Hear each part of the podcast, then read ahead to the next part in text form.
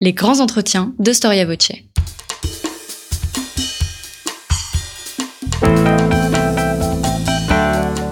Une émission de la rédaction de Storia Voce.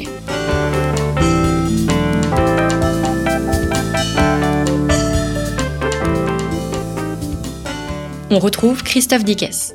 Chers auditeurs, bonjour, bienvenue pour cette nouvelle émission de nos grands entretiens, une émission un peu spéciale à double titre, non seulement parce que nous sommes sur le point de célébrer notre troisième anniversaire cette semaine, mais aussi parce que cette émission n'est autre que notre 200e enregistrement. En effet, 200 podcasts sont disponibles sur notre site internet et bien sûr sur nos plateformes YouTube et SoundCloud. Alors pour cette occasion, pour l'anniversaire de votre radio web, des livres sont à gagner. N'hésitez pas à vous rendre sur notre page Facebook ou sur notre compte Twitter afin de tenter votre chance.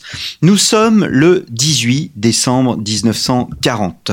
En cette fin d'année, alors que la France a capitulé depuis six mois, Hitler signe la directive Barbarossa.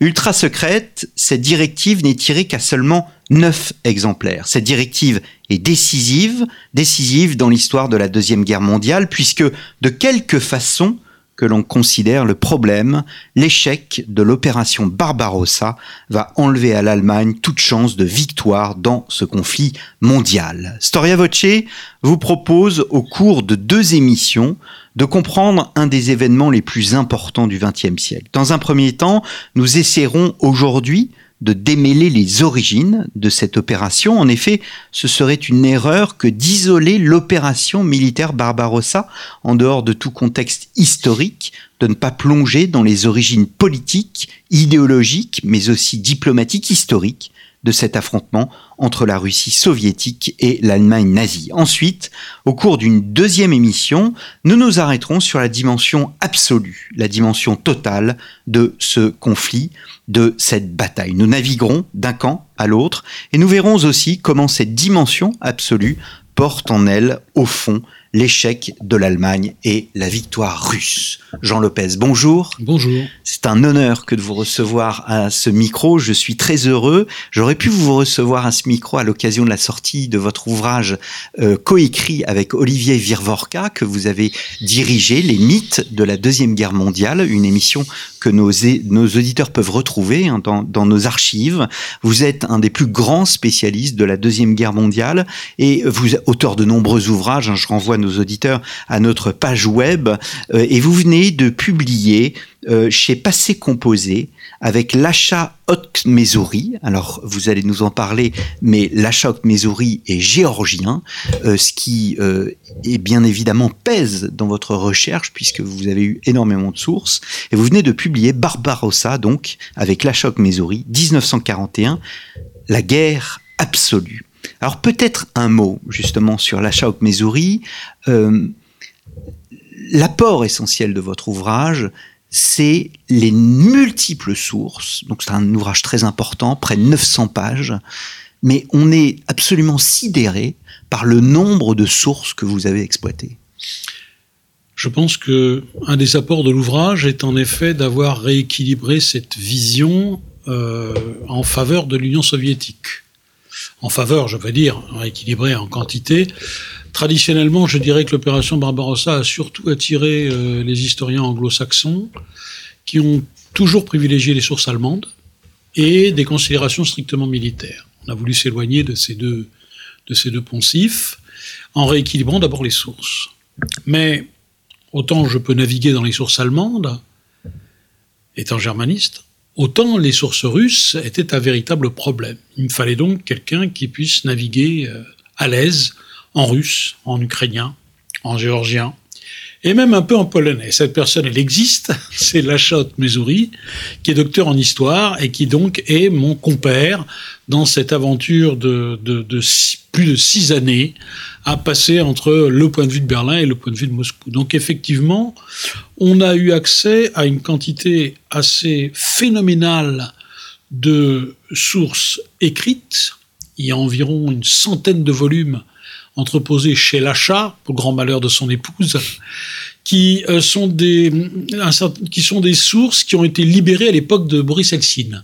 donc dans les années 90 et jusqu'au début des années Poutine, tout début des années Poutine, avant que ça se referme assez notablement. Ce sont les sources qui nous viennent à la fois de l'entourage de Staline, donc la Stavka, ce grand état-major qui dirige l'effort de guerre, mais également qui viennent de la série Rouski Archive, qui est une série qui euh, est passionnante à bien des titres, euh, dans la mesure où elle nous permet de pénétrer dans l'intimité du dictateur, dans toutes ses fonctions, y compris ses fonctions policières. Il y a là plus de 100 volumes, chacun faisant environ 800 pages, et ça représente des centaines de milliers de documents de cette période-là. Hmm. Côté allemand, il y a évidemment une moisson euh, à peu près aussi abondante. il, a, il a fallu effectivement très longtemps pour pouvoir sortir de tout cela ce qui pouvait hmm. euh, rendre compte de l'opération Barbarossa. Hmm. Alors, je l'ai dit, hein, plus de 900 pages, euh, mais ça se lit très facilement. vous j'allais dire, vous prenez le lecteur véritablement euh, par la main, et vous le prenez d'autant plus par la main, et c'est pour cette raison que j'ai souhaité faire cette émission d'abord sur les origines, parce que, euh, vous le disiez à l'instant, les Anglais sont intéressés aux faits militaires. Or, les 200 premières pages sont consacrées aux origines de Barbarossa. Et vous remontez assez loin, puisque vous remontez au fond à la Grande Guerre et aux leçons de la Grande Guerre. Oui, parce que c'est peut-être quelque chose qui passe un peu sous les radars des historiens militaires, c'est que euh, avant Barbarossa, il y a déjà un exemple de confrontation euh, russo-allemand.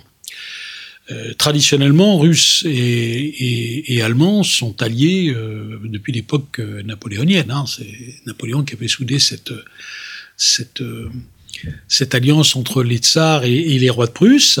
Et tout ça s'est brisé lorsque la Russie, pour des raisons qu'on ne va pas développer, s'est rapprochée de la France à la fin du XIXe siècle. Il y a une guerre russo-allemande qui dure de 1914 à 1917 et qui va même au-delà, en réalité, qui va jusqu'à la fin de 1918, qui, qui va être très différente de l'opération Barbarossa, mais qui est néanmoins un premier contact.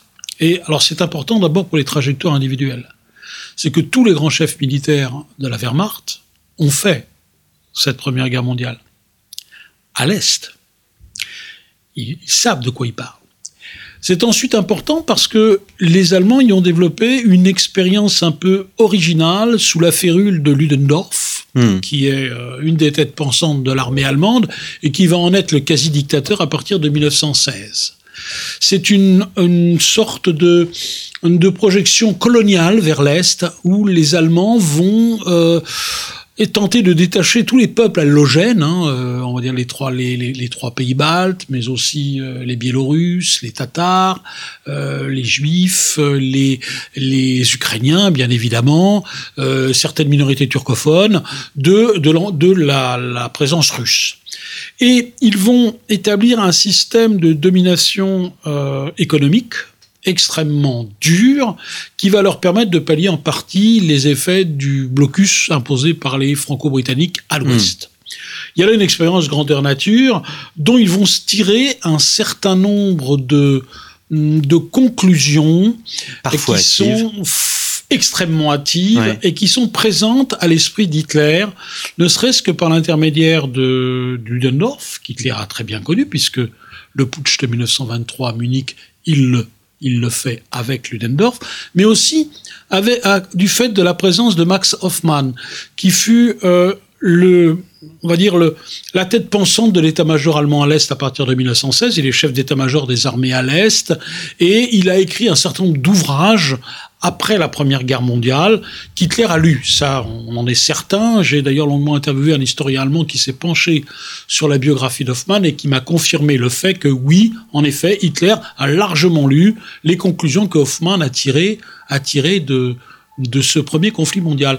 Et une de ces leçons, c'est que, un, le colosse russe a des pieds d'argile. Hmm. C'est pas du tout impossible de le battre. Il est même assez fragile. Si on le pousse dans certains retranchements, il va s'effondrer comme un géant d'argile. Deux, l'Allemagne ne peut avoir de chance de gagner un conflit mondial contre les puissances françaises et anglo-saxonnes que si elle dispose d'une base minière et agricole extrêmement importante à l'Est. Autrement dit, pour Hoffman, si l'on veut se battre à l'ouest, il faut d'abord aller conquérir à l'est. Hmm. On va y trouver le bois, le charbon, le blé et surtout le pétrole de coût. Donc, si vous voulez, cette espèce de cadre a priori est posé et il est, il est. euh, on retrouve cette idée d'ailleurs dans de nombreux ouvrages de vulgarisation à l'époque de la République de Weimar, et c'est quelque chose qui va amener Hitler à partir des années des années 1922-1923 à changer sa vision de la Russie et, de l'avenir de l'Allemagne.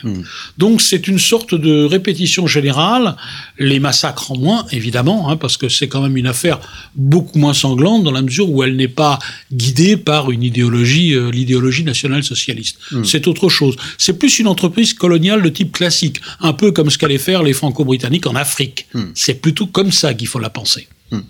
Est-ce que euh, on peut dater précisément euh, l'idée de l'opération euh, Barbarossa. Et au-delà, est-ce que il y a chez Hitler une russophobie ou il y a euh, simplement un anticommunisme?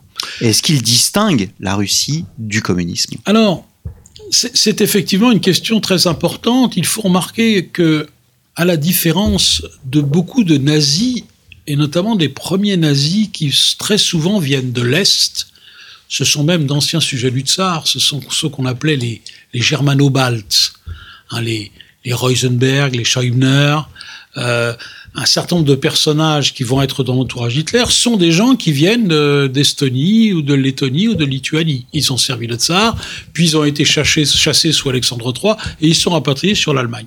Ces gens-là parlent tous russe. Ils sont bilingues, ils connaissent bien la culture russe, ils ont un tropisme russe. On trouve rien de tel chez Hitler. Hmm. Pour Hitler, la Russie, ça n'existe pas. On trouve aucune trace. Il n'y a pas, par exemple, on trouve pas Dostoïevski dans sa bibliothèque. Alors que Dostoïevski est la grande passion de Goebbels. Chez Hitler, il n'y a rien qui puisse nous permettre de dire il s'est toujours intéressé à la Russie. Non, c'est plutôt l'Ouest qui l'intéresse. Pour lui, la Russie, c'est un espace vide, rien de plus. Et on n'a pas trace de russophobie stricto sensu dans les, années dans les débuts de sa carrière politique, c'est-à-dire en 1919, 1920 et 1921, il- dans ses nombreux discours, il y en a des milliers, on ne trouve pas trace d'une haine spécifique des Russes. On a déjà la judéophobie, mais on n'a pas encore la russophobie. Au contraire, il déplore, comme toute la droite allemande, le sort fait à la Russie par le bolchevisme. Bien sûr, il déteste le bolchevisme, mais comme le bolchevisme, pour lui, parce qu'il est un avatar de la tentative juive de domination du monde. Ce qu'il déteste en Russie, c'est le judéo-bolchevisme, nullement les Russes, Hmm. ou ce que nous pourrions appeler la russité. Hmm. Ça, ça on, ne trouve, on ne le trouve pas chez lui. Globalement, il n'y a pas vraiment d'intérêt pour le monde russe, euh, notamment d'un point de vue culturel pour Hitler. Et au départ, pas de russophobie non plus. Ça, ça n'existe pas. Euh, il a même, on a même, je, je cite un certain nombre de discours où il appelle à une alliance entre une Allemagne qui se débarrasserait de la République de Weimar et une Russie qui se débarrasserait des bolcheviks. Il imagine un retour à la Sainte Alliance de l'époque bismarckienne, une Sainte Alliance entre une- deux, au fond, deux républiques, une république allemande et une république russe, qui seraient ni rouges ni blanches, mais brunes toutes les deux, Mm. en quelque sorte national-socialistes. Et c'est vrai que dans son entourage à Munich, il y a énormément de Russes qui sont en réalité des nationaux socialistes. Vous citez à un moment Goebbels, euh, donc qui vous le dites, admirateur de Dostoïevski.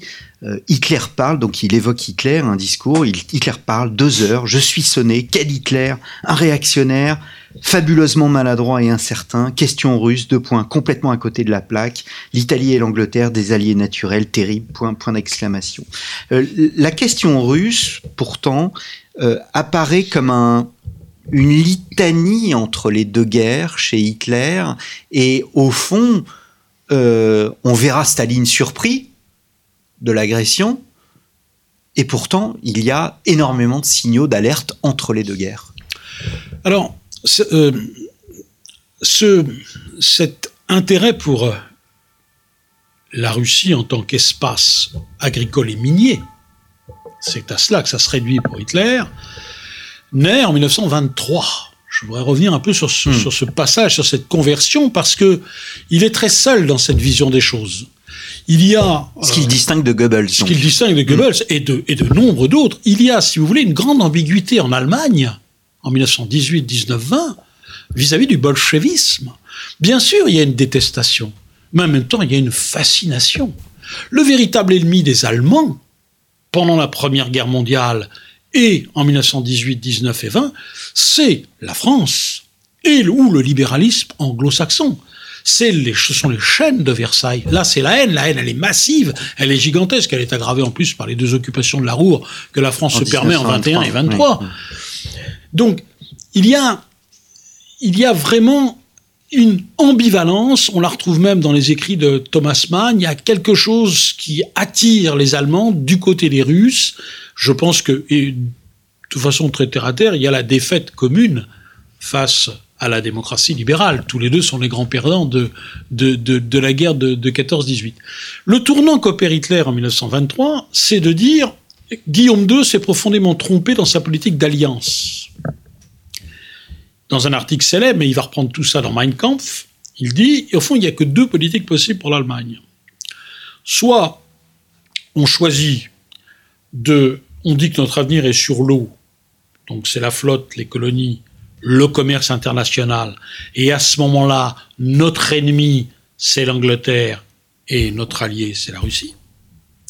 Ou bien, deuxième solution, on renonce à la flotte, aux colonies et à la division à jouer les champions dans la division internationale du travail.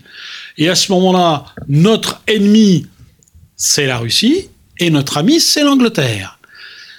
Et c'est là qu'il développe la notion d'espace vital. Il emploie assez peu d'ailleurs le mot Lebensraum. Hein. C'est pas quelque chose, il utilise plutôt Grund und Boden, le sol.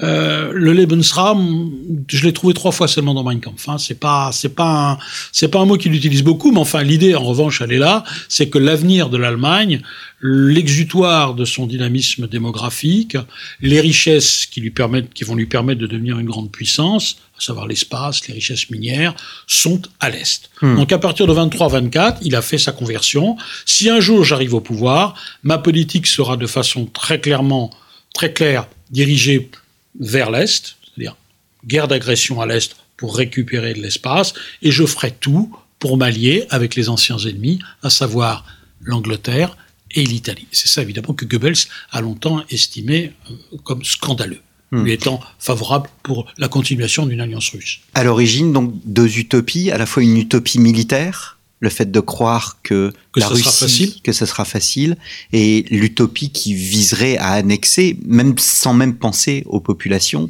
Alors, c'est- c'est c'est- c'est un fait, c'est ça c'est un, un des aspects absolus de l'opération Barbarossa, c'est que les buts d'Hitler, les buts d'Hitler, les buts de guerre d'Hitler à l'Est ne sont pas des buts conventionnels.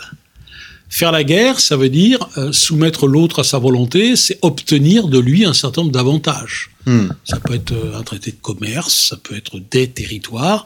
Ce que veut Hitler, c'est la destruction pure et simple, non seulement du judéo-bolchevisme, c'est-à-dire de l'État soviétique, mais aussi du vieil État russe. C'est-à-dire qu'il n'est pas question pour lui de mener une croisade de libération des peuples russes, c'est-à-dire les débarrasser du judéo-bolchevisme pour instaurer, réinstaurer les tsars ou instaurer une république qui serait une amie de l'Allemagne. Pas du tout. C'est pas ça qu'il, pas ça qu'il veut. Ses buts sont absolus. C'est la destruction totale de toute forme d'organisation politique dans l'espace russe, ce qui est un but de guerre absolument incroyable. C'est il n'y a aucune possibilité, vous comprenez qu'il n'y a aucune possibilité de négociation. La barre est mise tellement haut que il n'y a, il y a rien à négocier avec Hitler. C'est tout ou rien toujours. Mmh, mmh. Et là, c'est destruction totale de toute entité politique à l'Est et, et, évidemment, destruction physique d'une partie des populations et réduction en esclavage du reste. C'est une utopie démentielle, complètement démentielle, qui dépasse de très très loin les, les utopies coloniales qu'ont pu avoir les anglo-français en Afrique ou en Asie. hein. Ça Mm. n'a rien à voir, c'est absolument radical. Alors, nous sommes dans les années 20, tout ça c'est de la théorie, c'est présenté dans... Ce sont des mots, des de- mots ce, sont, ce sont des mots, et il y a la mise en, en application dans, dans, dans les années 30. Est-ce que euh, l'arrivée d'Hitler au pouvoir euh, provoque euh, chez Staline euh, une réaction? Est-ce que euh, tout simplement l'Union soviétique est-elle aux abois? Pas tout de suite.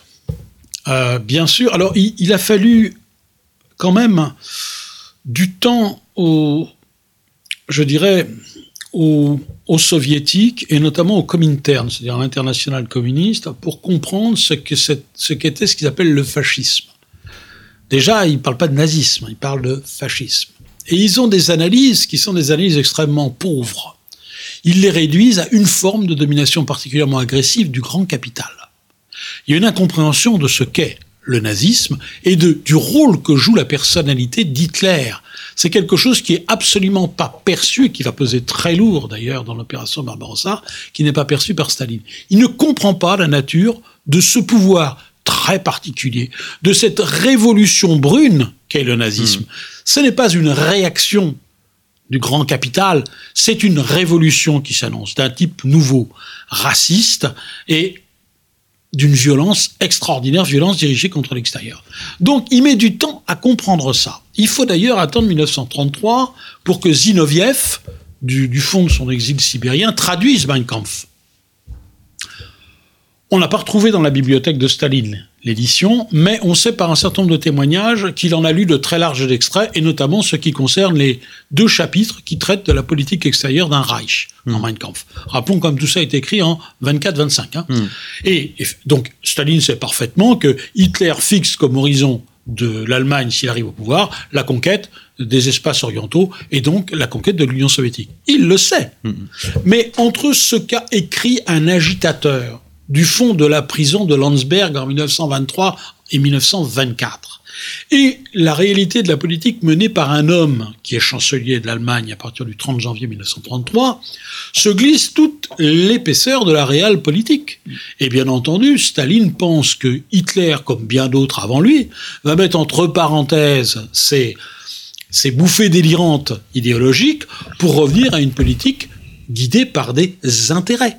Donc au début, il n'est pas plus inquiet que ça de l'arrivée au pouvoir d'Hitler, parce que il y a même d'ailleurs un certain nombre de signes plutôt positifs qui lui viennent de Berlin. Euh, on propose de reconduire le, traité de, de, de 1926. Euh, les contacts sont, sont pas mauvais. Et puis très vite, ça va se détériorer quand même. C'est-à-dire à partir de, a fait Hitler a deux fers au feu. En apparence, il continue la bonne vieille politique d'entente de la République de Weimar avec les Soviets. Et puis par ailleurs, il commence à avoir une agitation anti-soviétique, des agressions à, à peu près systématiques. Hmm. Nous ne l'avons pas dit, mais il y a un traité qui est très important dans les années 20, c'est le traité de Rapallo, Oui.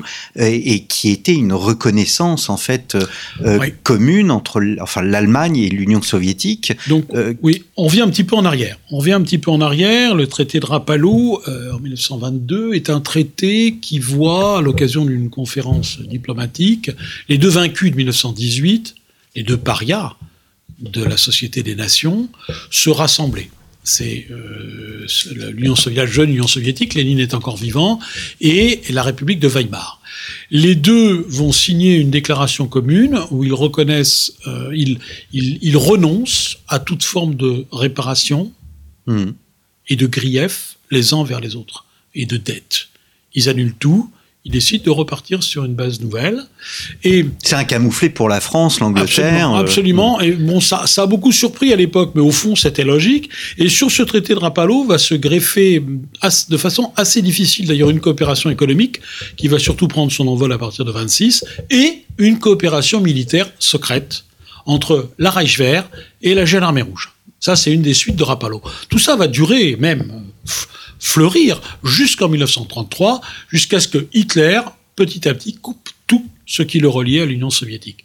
Et là, évidemment, à partir de l'automne 33, Staline ne peut plus se faire d'illusions. Hitler n'a aucune envie, aucune envie de continuer la politique de la République de Weimar, aucune envie de collaborer, ni même d'avoir des échanges économiques avec lui. Le pacte anti-Comintern, c'est- ce sont les, les- les prémices de l'action à l'Est? Non. pas véritablement. Euh, c'est la continuation. C'est un pacte extrêmement vague. Il n'y a pas. Euh, c'est pas une alliance. euh, Il n'y a aucune clause militaire. C'est une vague promesse de lutte commune contre le bolchevisme. Bien sûr, ça a fait peur à Moscou. Hmm. Ça a fait peur, mais c'est pas c'est pas la c'est pas la chose fondamentale.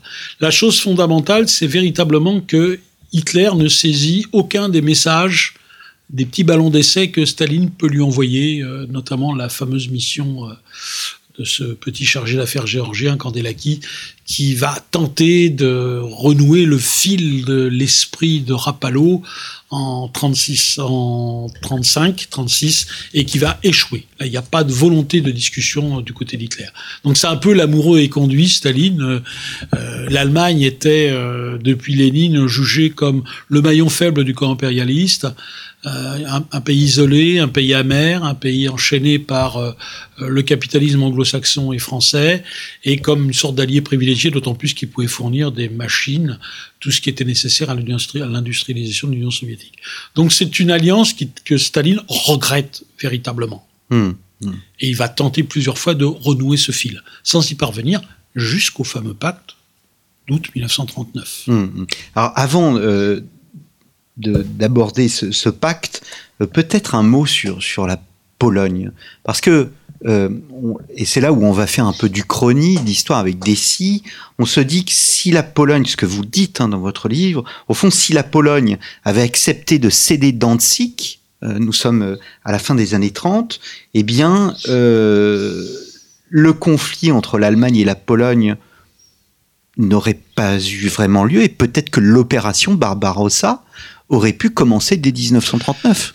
C'est un problème, c'est un problème, je dirais, historiographique assez nouveau qui tient aux travaux de Klaus-Jürgen Müller en Allemagne, qui, qui a écrit un livre il y a quelques années su, qui s'appelle L'ennemi est à l'Est. Et il revisite la politique extérieure d'Hitler vis-à-vis de la Pologne. Que voulait réellement faire Hitler avec la Pologne? L'idée traditionnelle, c'est que on a toujours pensé que dès qu'il aurait l'occasion, il liquiderait la Pologne, parce qu'elle est pour beaucoup d'Allemands un enfant illégitime du traité de Versailles, une créature de la France, en plus gavée de provinces prises à l'Allemagne, le fameux corridor de Danzig et la ville libre de Danzig. Ça, c'est la vision traditionnelle des historiens. Or, Müller dit, mais si on regarde les choses du point de vue de Staline, du point de vue, pardon, excusez-moi, d'Hitler, on s'aperçoit qu'il fait une cour effrénée à la Pologne, à, la Pologne, à partir de dès son arrivée au pouvoir. C'est terminé les déclarations haineuses contre la Pologne. Il fait taire tout son entourage et il opère un revirement spectaculaire en signant un traité d'amitié en 1934 avec la Pologne. Et régulièrement, on voit défiler les caciques du régime nazi à Varsovie, notamment Göring, qui va participer à des grandes parties de chasse dont il est friand, et qui discute assez systématiquement avec les Polonais d'une attaque conjointe de l'Union soviétique.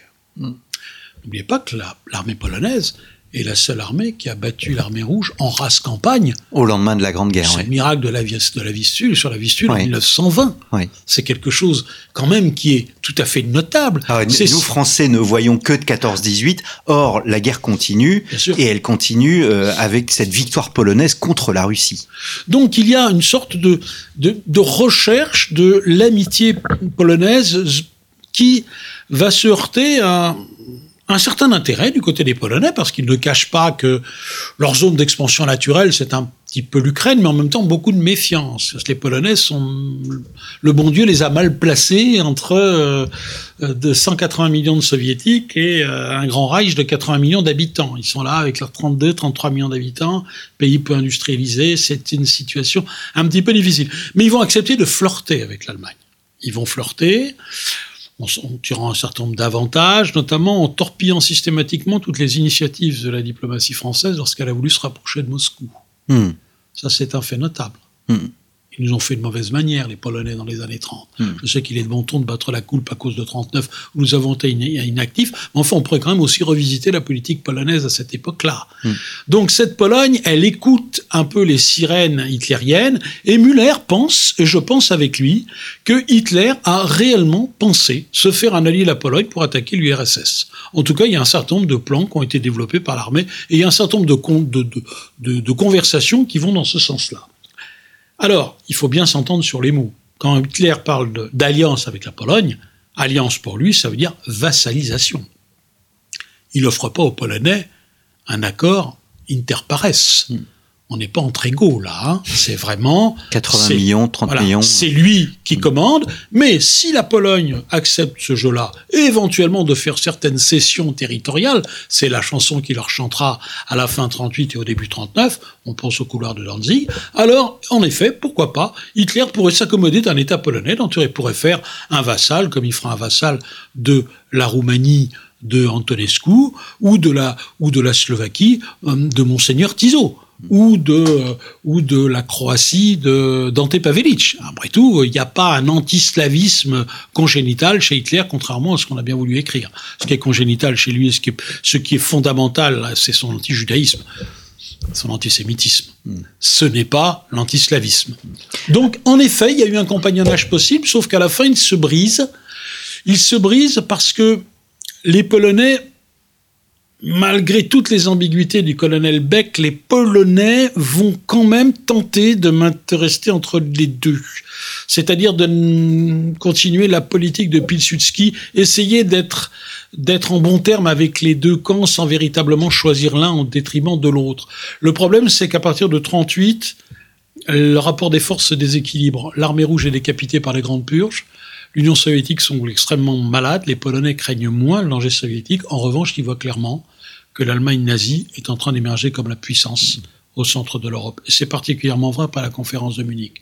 Donc là, effectivement, ils prennent peur, ils disent non lorsque Hitler leur demande Danzig. Danzig en échange d'une alliance contre l'Union soviétique. Et évidemment, à partir de là, l'engrenage de euh, la course aux alliances va se mettre en place parce que euh, Hitler, comme les Occidentaux, sentent, enfin, Hitler veut la guerre, hein, mais les Occidentaux sentent que cette fois-ci, malheureusement, une nouvelle guerre se profile et que dans cette nouvelle guerre, tout le monde comprend que la Russie soviétique va jouer un rôle essentiel. Mmh.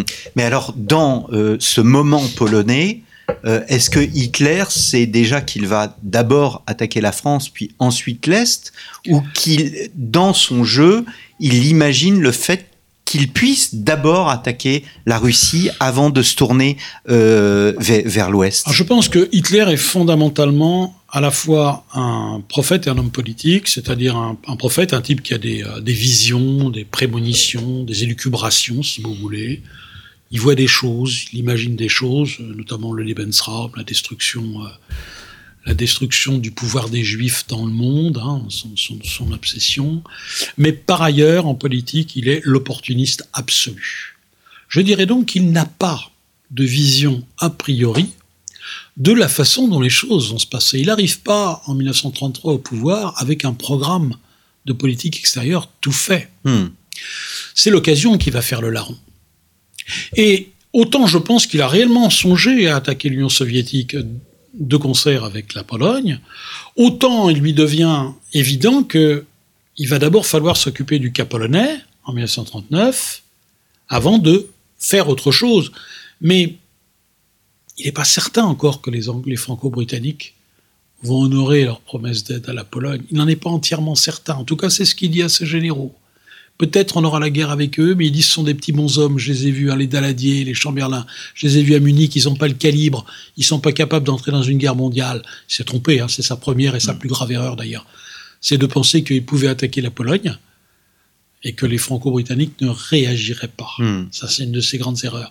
Mais ça, je dirais que c'est après le nom des Polonais qu'ils décident de liquider la Pologne. Ils le décident extrêmement vite, à peu près en février ou mars 1939, et avec d'ailleurs un certain nombre d'ambiguïtés que je développe dans l'ouvrage. Hein, ils croient quand même possible, peut-être, sur le terrain, d'arriver encore à une sorte d'accord. Mais enfin, il prévient ses généraux de préparer euh, le plan blanc, c'est-à-dire la destruction de la Pologne, pour le, le 25 août 1939 au départ. Ce sera décalé de, six jours au, 1er, au 1er septembre 1939. Alors 23 août 1939, surprise dans le monde, pacte germano-soviétique. Qui a eu, qui a euh, le plus voulu ce, ce, ce, pacte? Hitler. Hitler? Hitler, incontestablement. Et pour les Russes, Hitler, c'est en quelque sorte le mieux disant? Oui, bien sûr. Il est le mieux disant parce que ce, qui a emporté le choix de Staline, évidemment, l'idéologie ne joue aucun rôle là-dedans. Hein. Pour lui, les démocraties occidentales, ce sont des impérialismes. L'Allemagne nazie, c'est un impérialisme. Plus agressif peut-être, mais c'est un impérialisme. Pour lui, c'est bonnet blanc et blanc bonnet. Donc ce qui a joué là-dedans, c'est la façon dont il a pesé les intérêts de l'Union soviétique. Les anglo-saxons et les Français ne lui proposent finalement que d'opposer un front commun à Hitler. En fait, c'est la guerre. Hmm. Que lui propose Hitler? Hitler lui propose de rester dans sa neutralité. Il dit à l'Union soviétique, restez, restez où vous êtes, n'entrez pas dans la guerre. il, ne hmm. leur propose pas d'entrer dans la guerre. Et en plus, magnifique cadeau territorial, Hitler reconnaît une zone d'influence soviétique à l'est, depuis la Finlande jusqu'à la Bessarabie roumaine, en passant par la moitié orientale de la Pologne. Vous voyez que le marche, Staline n'a pas hésité très longtemps. D'un côté, on lui propose la guerre dans laquelle il va se retrouver en première ligne face à l'Allemagne. D'autre part, on lui propose de conserver sa neutralité et de récupérer de très vastes territoires. Donc le choix, il est fait. Il est fait euh, avec machiavélisme, si on veut, avec un, grand cynisme, bien évidemment, mais il est fait le 23 août assez vite. C'est Hitler qui a poussé la négociation, c'est lui qui a relancé tout ça au début de 1939, c'est lui qui presse les choses en juillet et août, au moment où les franco-britanniques se hâtent doucement d'aller vers Moscou pour négocier un accord qui n'aura pas lieu, puisqu'ils se butent, ils butent sur le non polonais. Les Polonais ne veulent rien savoir d'une alliance militaire avec les Soviétiques qui un droit de passage pour l'armée rouge. Donc Hitler un peu joue sur du velours. Là, hein. Il, a, mmh. il, a, il sait qu'il va pouvoir acheter, même s'il n'est pas tout à fait rassuré sur la façon dont ça va se passer, mais il sait que euh, la Russie va rester dans son coin et observer les puissances euh, l'Allemagne réglait son compte à la Pologne. Staline l'a annoncé dès 1931 et de façon encore plus claire en 1938, c'est le fameux discours, oh, en mars 39, pardon, le discours du nous n'allons pas tirer les barons du feu pour les autres. Ce qu'il veut, c'est rester spectateur des déchirements entre impérialismes, je, je cite ces mots, de façon à pouvoir entrer dans la guerre à son heure, au hmm. moment où il sera le plus puissant, pour, alors là, tirer les marrons du feu pour la cause soviétique. Hmm. Donc c'est une position qui ne se refuse pas. Hmm. Alors il y a énormément, enfin votre une des grandes qualités de votre ouvrage, c'est de, de raconter euh, des destins individuels, de, de revenir bien évidemment sur les sources, sur la presse. Voilà, la presse se déchaîne contre la perfidie, le cynisme de Moscou. Un éditorial du New York Times se conclut par cet anti-métabole. L'hitlérisme est un communisme brun, le communisme est un fascisme rouge. Vous parlez de Ribbentrop, évidemment, qui euh, va euh, à Moscou et qui revient de Moscou et accueilli par Hitler il l'accueille avec ces mots grotesques, notre second Bismarck. Alors, parce qu'il euh, ramène l'alliance russe. Exactement, exactement. Alors, ce qu'il y a, revenons-en à la politique. Bon, au fond, Staline, vous venez de le dire, laisse les mains libres à Hitler. Hitler attaque la Pologne et Staline et l'URSS ne prend absolument pas en compte les leçons de cette invasion qui est une invasion éclair. Vous voulez dire d'un point de vue militaire Oui. Euh, il y a un, élément qui a échappé aux militaires soviétiques, sauf à l'un d'entre eux, le général, enfin, on ne va pas dire général, c'est le, le, le, combrig Iserson, qui va être le seul à remarquer une particularité de la campagne polonaise hein, tout à fait extraordinaire, qui, eût-elle été perçue et analysée correctement, aurait évité le début fâcheux de Barbarossa pour euh, l'Union soviétique, c'est que on n'assiste pas dans l'invasion de la Pologne à la séquence classique et traditionnelle des ruptures de négociation, récrimination, ultimatum, mobilisation, combat. Tout ça pouvant durer, euh, sur le modèle de 14-18, une, une grosse quinzaine de jours, voire plus. C'est pas comme ça que ça se passe. L'armée allemande attaque complètement formée en armes, sans aucune espèce de préavis. Hitler fait semblant de vouloir négocier jusqu'à la dernière minute avec les Polonais. Il n'y a pas de phase de négociation, il n'y a pas d'ultimatum, il n'y a pas de déclaration de guerre. On attaque d'un coup toute force réunie. Les Polonais sont littéralement saisis, eux, au milieu de leur mobilisation, par une armée qui, sous divers prétextes et sous divers camouflages, notamment sous le prétexte de, de fêter le 25e anniversaire de la victoire de Tannenberg contre les Russes, celle de 1914, Mmh. cette armée allemande, elle est complètement... Et elle attaque d'un coup. La guerre n'est pas le déclarée, elle commence tout simplement. Et Iserson, voilà un phénomène nouveau. En se disant, mais ça s'est jamais produit, ça. Il est donc possible de démarrer une guerre entre le lundi et le mardi, à l'aube, avec toutes ces forces réunies, en bénéficiant de l'effet de surprise maximum. Hmm. Le temps de mobilisation a disparu. La mobilisation, elle est avant, elle est clandestine, et on attaque d'un coup. C'est ce qui va se passer le 22 juin 1941.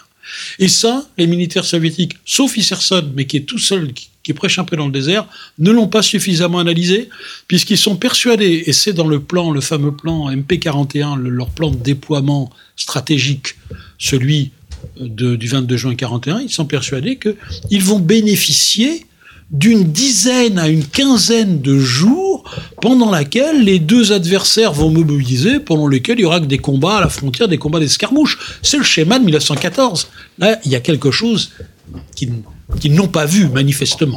Hum, hum. Alors vous racontez euh, d'autres, euh, bien, bien d'autres choses. Il y a euh, cet épisode qui est très important et qu'on peut mettre en contraste avec euh, l'attaque éclair de, la Pologne. C'est l'action russe vis-à-vis de la Finlande. Et pendant que la Finlande se défend et se défend bien, la Pologne, elle est, à genoux. Alors, euh, l'affaire polonaise est réglée. euh, et là, euh, il faut reconnaître que Hitler ne s'est pas trompé parce qu'il avait dit la Pologne, c'est une affaire de 10 à 15 jours. Alors que les Polonais, les Français comptaient plutôt sur 3 à 4 mois. Donc, effectivement, l'affaire est très rapidement réglée. Elle est d'autant plus réglée qu'il faut rappeler à nos auditeurs que le 17 septembre, l'armée rouge attaque la Pologne dans le dos, Hum, affectant de croire que l'État polonais avait disparu pour renier le traité d'amitié qu'elle avait signé avec la Pologne en 1934. 1932, pardon. Donc là, on a, on a une, une vilainie diplomatique. Bon, contre la problème de la Finlande, c'est que Staline a compris euh, des protocoles secrets du traité euh, Ribbentrop-Molotov qu'il avait les mains libres en Finlande. Effectivement, euh, Hitler ne proteste pas quand il attaque la Finlande. L'affaire finlandaise est tout à fait symptomatique de la façon dont les choses se passent avec les bolcheviks. Je dirais que Staline avait deux plans possibles. Il y avait un plan qui a été proposé par euh, le maréchal, enfin, il n'est pas encore maréchal, le général Chapochnikov, un ancien officier du tsar passé au service de l'armée rouge, qui est un plan extrêmement sérieux. Il faut prendre les Finlandais au sérieux. Ils ont une ligne fortifiée, la ligne Mannerheim. C'est une armée solide. Il faut mobiliser. Il faut, il faut prendre notre temps. Il faut un plan très, très progressif, une série d'opérations bien étalées dans le temps et dans l'espace.